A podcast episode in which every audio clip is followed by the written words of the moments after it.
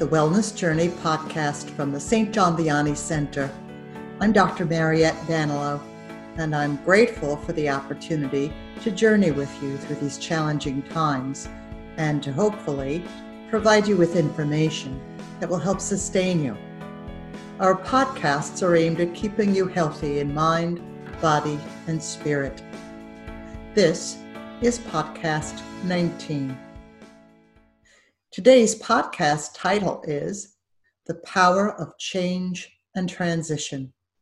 Our guest speaker is once again Sister Mercedes McCann. And let me tell you a little bit about her. Sister Mercedes McCann currently serves in the position of Leadership Relations in Consultation, Education, and Outreach for the St. John Vianney Center in this position, Sister is a liaison to those in leadership roles in religious communities and is available to leadership for consultation, education, and group facilitation. Sister's particular focus is women's religious communities and community life. Sister was a psychotherapist for 15 years at the St. John Vianney Center and she continues to serve as a therapist in our outpatient program. Prior to coming to St. John Vianney Center, she ministered in state and county institutions for the mentally ill. For nine years, Sister Mercedes served as a formation minister for the Sisters of Mercy. Prior to that, she was the assistant superintendent for special education for the Archdiocese of Philadelphia and held numerous other positions within the field of special education. She has extensive experience facilitating small and large groups for religious communities, including chapters and assemblies, as well as speaking to groups of religious in the United States, Latin America, Europe, and the Pacific Rim. On various topics concerning religious life, such as boundaries, change and transition, emotional development, and the spirituality of aging. Her particular interest is in the intersection of spirituality, ministry, community, and good mental health in religious life. Sister Mercedes is a member of the Sisters of Mercy of the Americas. She holds a doctoral degree in clinical psychology from Seton Hall University and a master's degree from, in psychology from Marywood University. She also completed religious studies with a concentration in sacred scripture from the St. Charles Borromeo Seminary. And now, without further ado, let's listen to Sister Mercedes McCann talk about the power of change and transition.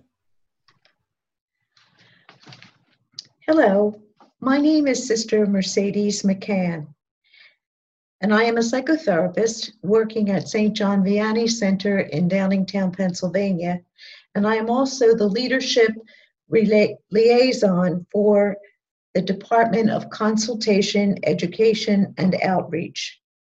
This afternoon, I'd like to speak a little bit about change and transition. As you know, we are in the midst of many changes at this particular point in the life of the church, in the life of the United States, in, the, in our own personal lives, and especially in the lives of many people who have experienced illness or death during this COVID 19 siege that we've had. So, change is something that we're all dealing with. We have dealt with it many, many times in the past, but it seems as if there's a great deal of change and transition going on in our lives today. And that is what I'd like to speak about a little bit, just what that is. So, change and transition are two different entities. Change is a situational shift. COVID 19 and all that it brings with it are part of a situational shift. It's an external event. Another example of an external event would be losing a loved one. That's a huge change when you experience a death of a loved one. Unwanted change, such as COVID or the loss of a loved one, confronts the illusion that we are in charge. And of course, thinking that we are in charge is the final illusion. If all we do is endure the change that's going on, it can be our nemesis. What we really want to do is to look at the change from the perspective of it being transition, because transition is an internal event. So, whereas if we simply endure change, if we cooperate with transition, it can be our hope. The hope is that we will get through whatever the change is that's going on and come out stronger on the other side. The manner in which we process the change that is happening and how we allow the change to seep into us and make a difference in our lives is another definition of transition. We are free to determine how we will relate to change. It can be the teacher for us which is what happens in transition, or it can be the victor over us, which is what happens if we merely endure the change. We should not be about controlling our change, but rather managing our transition. And in order to do that, consciousness or mindfulness, as we talk about it today, is an essential ingredient. If we do not manage to transition, then our change is mechanical, superficial, and empty. And what happens is we end up where we started out, both emotionally and mentally. Nothing is really different on the inside. So the transition has not been there to cause a transformation in our lives in the transition process, the process begins with an ending. And what we leave behind is part of ourselves, and that is also what we take forward. However, we cannot allow what we leave behind to dominate our thinking, or we will never move forward. So we have to think of the line life is changed, not ended, which of course is something that happens when we experience a death. Transition is the way we come to terms with the situational change. So, for a moment, let's look at COVID 19. Do we keep pushing against it? This can't be happening. I don't need to take these precautions. I don't like being isolated or quarantined. Or do we use it as an opportunity to learn something about ourselves? We can ask ourselves will we take our lives for granted in the future when COVID 19 has come to an end? Will we continue to wash our hands as frequently? Will we be a culture that continues to wear masks in public? Will we be honest about the ramifications of not transmitting accurate information? Will we live together differently? In other words, how has this affected our lives in community, for better or for worse? Have we found out that we can live more closely and enjoy each other without running about so much, without being in crowds, without being in need of so much entertainment or so much uh, consumerism. So, transition is the process of letting go of the way things used to be and then taking hold of the way they become. And in between the letting go and the taking hold, there is a chaotic but potentially creative neutral zone when things are not the old way, but they're not quite the new way either. Chaos happens to be a piece of that neutral zone. It's a place of liminality, a place of living at the edge between what was and what is emerging. So the three phases of transition are endings, which is where the transition begins, that neutral zone or that space of liminality, and then when we have moved through that, we come to the beginning, and that is the beginning of the new way. We can have reactive transitions, which is what we are experiencing right now in terms of COVID 19.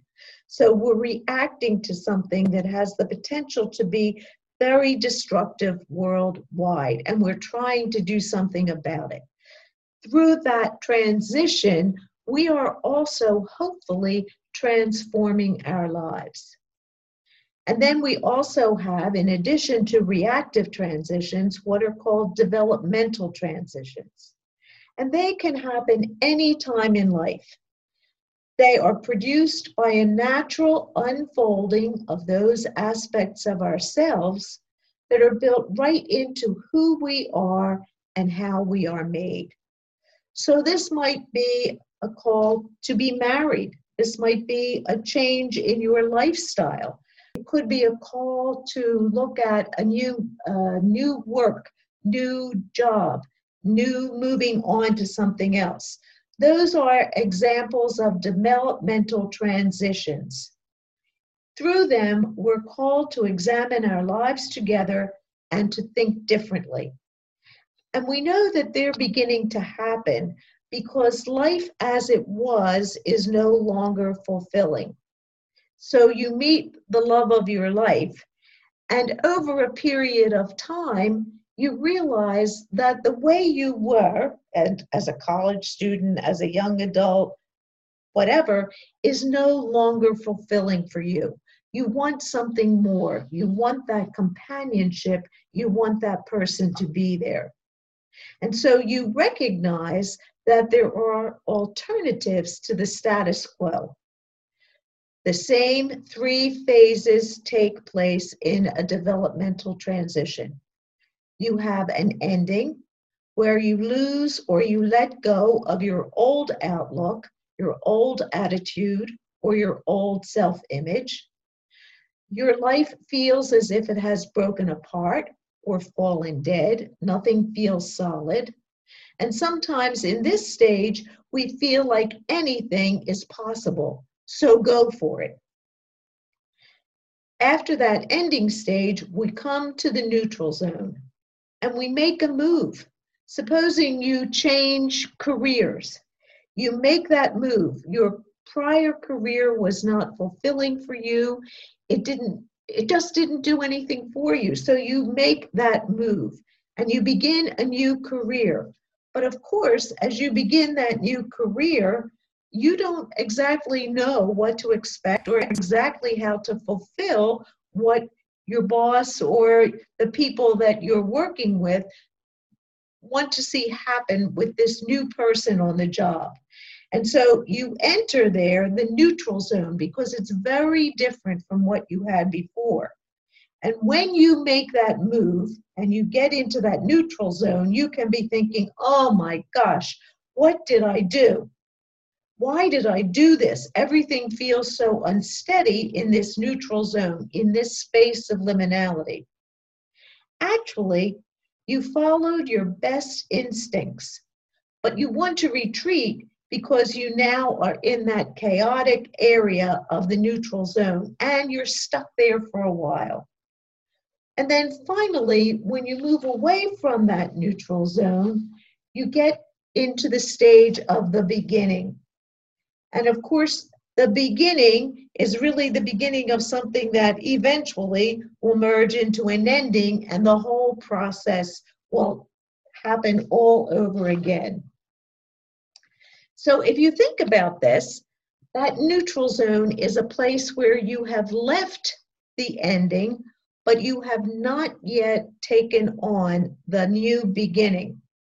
A friend of mine works for the circus, and she told me that in the circus, if you are training to be a trapeze artist, one of the things that you have to learn is that when you are letting go of your bar on the on the trapeze, which of course is an ending of your security on that bar, and you are moving toward the person who's going to pick you up on the other bar, you cannot reach out to grab that person. You have to be able to stay in that neutral zone between the two trans, tra, trapezes until the person on the other end picks you up. If you reach out and grab the person on the other trapeze, you will throw off all of the balance and both of you will go down. Of course, the temptation would be to move toward that person on the other side. You want the security. That in between time between the two trapezes is that neutral zone. It's that space of liminality. And it's a very difficult place to be because in that space of liminality, you are feeling as if you have nothing underneath you, nothing that is holding you steady, and you want to get out of it as quickly as you possibly can. So, people who are in the neutral zone at any point in their lives certainly uh, feel as if nothing is permanent and nothing is working out the way they want it to. However, that feeling of nothing being permanent and nothing being steady the way you would like it to be is also a place of great creativity. And so, staying in that neutral zone, being aware of your feelings, being aware of all of the potential that it holds is very important. Not rushing to get to the new beginning so that you can start all over again, but taking advantage of that neutral zone. So, the hallmarks of the transition process are the endings and the letting go. They are the first hallmarks that a person is in transition. We tend to look at these endings as events or as disasters to be averted when really they are signals that transition has commenced. And trying to turn them off is like turning off the alarm that woke you up in the morning. You're now awake. And so there's no point in turning it off thinking that you can go back to bed for the day. So once you have those feelings of, oh, life is not as fulfilling as it used to be, perhaps I need to move to something else, those are signals to you that you are beginning a transition process. The danger in turning them off or averting them is that we fail to grasp the inner message. What is it that I have to let go of? What is it that I, I need to, to just get rid of so that my life will continue to feel fulfilling? And the temptation is to not get that inner message and to take the outer change as the whole story. I want to refer you for a moment to Caravaggio's painting, The Call of Matthew. If you think of that painting, Matthew, who was the tax collector in the New Testament, was seated at a table with probably Pharisees, Sadducees, scribes, people of the town, collecting the tax money. And Jesus came along and he looked Matthew in the eye and he asked Matthew to follow him. That was the change. That was the change. That was the outer event. Jesus said, Follow me. However, the transition had probably started to take place before that outer event. Perhaps Matthew wasn't feel, feeling fulfilled. Perhaps he was getting pushback from the people in town or from the Pharisees and Sadducees. We don't know what it was. But there must have been something that was niggling at him on the inside, or else he wouldn't have stood up and followed that abruptly. So when Jesus called him, he stood up and he followed Jesus. That was the change, that was the outer event. However, if you look carefully at the picture, in front of Matthew was a, a money in it. When he got in it, When he got up to follow, he had to leave the sack on the table. He didn't take it with him. He had to take he had to leave it right there on the table.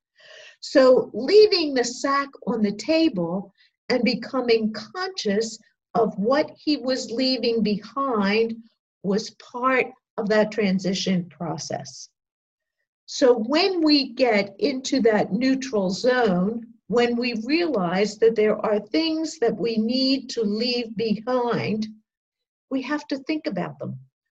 We have to choose what is it that I'm going to leave behind as I'm ending something? And by leaving behind, I don't mean tangible things. I mean, what are some of the internal opinions, processes, feelings that I have that are important for me to leave behind on the table so that I can follow through with the transition process? Another hallmark of the transition is not to speculate on the sender of the change, just explore what the message is for you. If we had wasted all our time over the last nine months speculating on where exactly COVID 19 came from and why this person was afflicted with it and this person was not, we would still be in the same place that we were nine months ago. However, if we explore what's the message for COVID 19 for us, certainly one message is to appreciate every day to the fullest extent that we're possible. Another message is to be careful, to be careful for ourselves, to be careful for all of the people with whom we come in contact. Another message is maybe we should be washing our hands more frequently whether we have COVID 19 or not. Maybe we should be wearing masks, whether there are potentials for COVID 19 or not. Maybe we should be satisfied by staying at home and being with the people we love the most rather than running about and being busy about many things. So, what's the message for you as you have transitioned through COVID 19? Another temptation is to spend a lot of time on why is this happening to me? Why in my family are people being diagnosed as having COVID 19? Or why is so and so exposed and so and so not exposed? We can spend a lot of time on that particular subject, but it, it's only a distraction. What we need to be saying is, what's the message in the whole process for me? How is it being transformative for me as I move my way through this? And then finally, we have to examine what is it that I'm resisting? Am I resisting the control that's placed on me by not being able to go out to restaurants or not being able to fly if I need to, not being able to gather with many people as I used to. What is it that I'm resisting, and why am I resisting that? And when we come to the answer for that, the transformation that can happen in the midst of the transition becomes much more apparent to us. Now, some people can be addicted to change. They can run from one thing to another without ever processing what's going on inside of them. And the reason that they do that is they want to avoid the transition process. They don't want to have to examine what's the transformation that's being called for in me during this transition process. So if you're somebody who's always eager to move from one change to the other, you need to examine am I running away from something? Am I resisting the message that's underneath this change?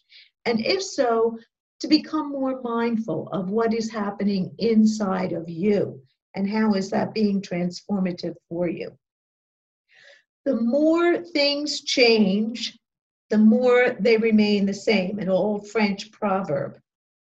However, if we transition, then we don't remain the same.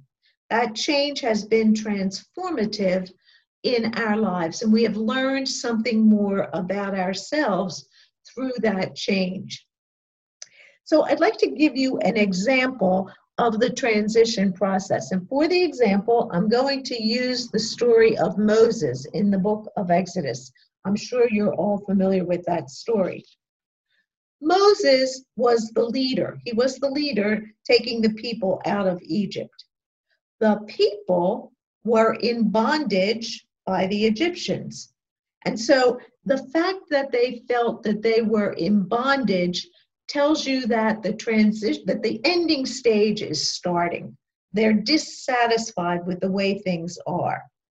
And this is always the case when an organization or a person is approaching change. They feel as if they're in bondage to something and they don't like it. In some sense it is in bondage to an outlived way of doing things or thinking about things or evaluating things so Moses looked for a way to let my people go. But he found out that wasn't as easy as it might appear at first blush. He found out that it was difficult to break the system's hold on the people, even though they felt that they were in bondage. If you think about the people, at some point in the journey through the desert, they wanted to go back to Egypt. They were tired of transitioning through this journey. So even though they were dissatisfied with the system, they wanted to go back to it because the, the neutral zone, that place of liminality, felt so insecure to them. And so sometimes we would rather stay in bondage than move into a neutral zone. So, in the beginning of that ending stage, the hold actually tightens to stay with the old system, to stay in the old place. Now, Pharaoh is the symbol of the status quo. And he says not only will he not let the people go, but he'll make them do more with less. The people become aware of that and say, no way. And so the ending stage begins. Now, as usually happens when we go from the ending stage into the neutral zone, the plagues begin. Now, our plagues are different from the plagues that were vested on the Israelites, but they are there nonetheless. What are our plagues? What are our transitions not not our transitions but our temptations not to move forward not to allow that transition process to, to get underway. The underlying message of the plagues are always the same. The old ways are not working anymore. So our resistance only makes the plagues kick in even more. And we need to be able to work our way through the plagues, through that neutral zone, through that space of liminality. That's a difficult message for the beneficiaries of the status quo to accept. That was a difficult message when the plagues were vested upon the Israelites. That was a difficult message for the Israelites to accept. And so they hardened their hearts and they wanted to go back and push the old way closer to destruction. Now, if you remember, Moses did not solve the problem for them. He actually let things escalate a little bit.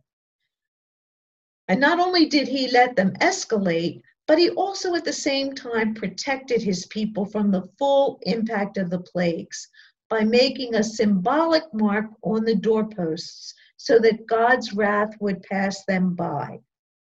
This is an important management act for those of you who are in management, whether quote unquote management is rearing your family or living in community in some way or your present employment. That is an important management act to handle things in such a way that the destruction of the old system, whatever you are trying to change, does not damage the elements from which the new system will be built. So Moses is managing everything, by not allowing all that was in the old system to destroy or to become destroyed so that there's nothing to build the new system on. For our transition, this means identifying, gathering together, and educating the pivotal people who will help realize the new vision in your organization's promised land, in your family's promised land, in your own life's promised land. So then the Israelites fully move into that neutral zone. They're fully in the desert now. And they're wandering between two worlds between Egypt, which is dead to them, and the promised land that's not quite fulfilled for them yet. That neutral zone is a time and a state of being in which old behaviors and attitudes begin to die out, and people go dormant for a while as they prepare to move in a new direction. Generally speaking, when we are in the neutral zone, we're tempted to beat a retreat back to the way things were because we're uncomfortable. But if we do that, we don't ever really change. As humans, we look for homeostasis. It's a mistake to seek it by going back. We will only achieve it by going forward. But we have to go through that neutral zone in order to be able to accomplish that. So we need a Red Sea event, which is, of course, what happened to the Israelites. And I wonder could COVID 19 be a Red Sea event in our lives? so that what prevailed for us before COVID 19, the old way of being, is not going to work for us once we have come fully through COVID 19. The Red Sea event draws a line of no return between the ending and the neutral zone. Now, that old system will continue to try to follow us and pull us back, but it has to be broken by that Red Sea event. This is not denigrating the past. Sometimes we mistakenly think that, oh, well, if I if I say that I was dissatisfied and that's why I moved into this change, in some way I'm denigrating the past. Not at all. The past did its job. It got us to where we are today. And it can't be rejected entirely. Remember, I said Moses used the management skill to not let what was in the past destroy what will happen in the future, but to take from the past what can work for him and the Israelites in the future. So, what he did was he gathered Joseph's bones and brought them with him and tie the Israelites' current reality to the collective origins of the people. That neutral zone is a place of spiritual consciousness, a place of mindfulness. It's an invitation to experience our transcendent selves. Our transcendent self is not a way of escape, but a way of engagement with a real self and with others. So, in that neutral zone, we say, What is the best ideal that I clung to in past transitions? and you put that to work for yourself in whatever your present transition is. And in that way, you allow that transition to be transformative for you. For Moses, the effect of that boundary event, that Red Sea event, was not just to keep the people from going back, but he had to keep the people in the wilderness long enough for them to be changed by the wilderness experience. And that wilderness experience is that neutral zone. It was always easier to take the people out of Egypt than to take Egypt out of the people. And only time in the neutral zone will help Moses to do that. Symbolically, the old attitudes that were appropriate in Egypt must die, and new ones must be generated so that the promised land will not just be a new Egypt, it will be a whole different, wonderful event. So there are four dangers in the neutral, three dangers in the neutral zone. First is that the pull of nostalgia is great. The second is we want to fly or take flight to weird answers. If you remember, while Moses was up on the mountain with God, the folks below were making idols, weird answers for how we're going to get through this. And then finally, we want to exit to greener fields while we're in this neutral zone, cop out altogether. If you recall, some of the Israelites jumped ship or jumped desert and went with other tribes that happened to pass them by. They got tired. It was an exit to what they thought would be a greener field. Then finally, we get through that neutral zone and we begin that new beginning. We transition out of our old identities into newer ones. Beginnings are life's way of saying yes. And as we begin, we need to remember our endings and the neutral zone.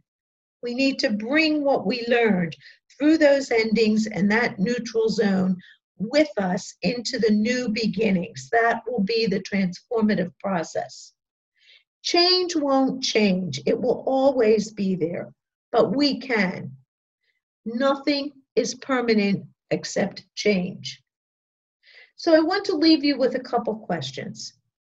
Is change a threat or is it an opportunity? Is it a danger or an invitation to challenge? We may have to surrender some of our illusions, but not our convictions or dreams. So, which are your illusions and which are your convictions or dreams? Those are some things to keep in mind when you find yourself in a transition process. And to keep in mind that this process of transition has the potential to transform you in wonderful, wonderful ways. Thank you for your attention, and I hope this is helpful for you as you go through the transition process. You've been listening to the Wellness Journey podcast. I hope today's topic, the power of change and transition, proved useful to you.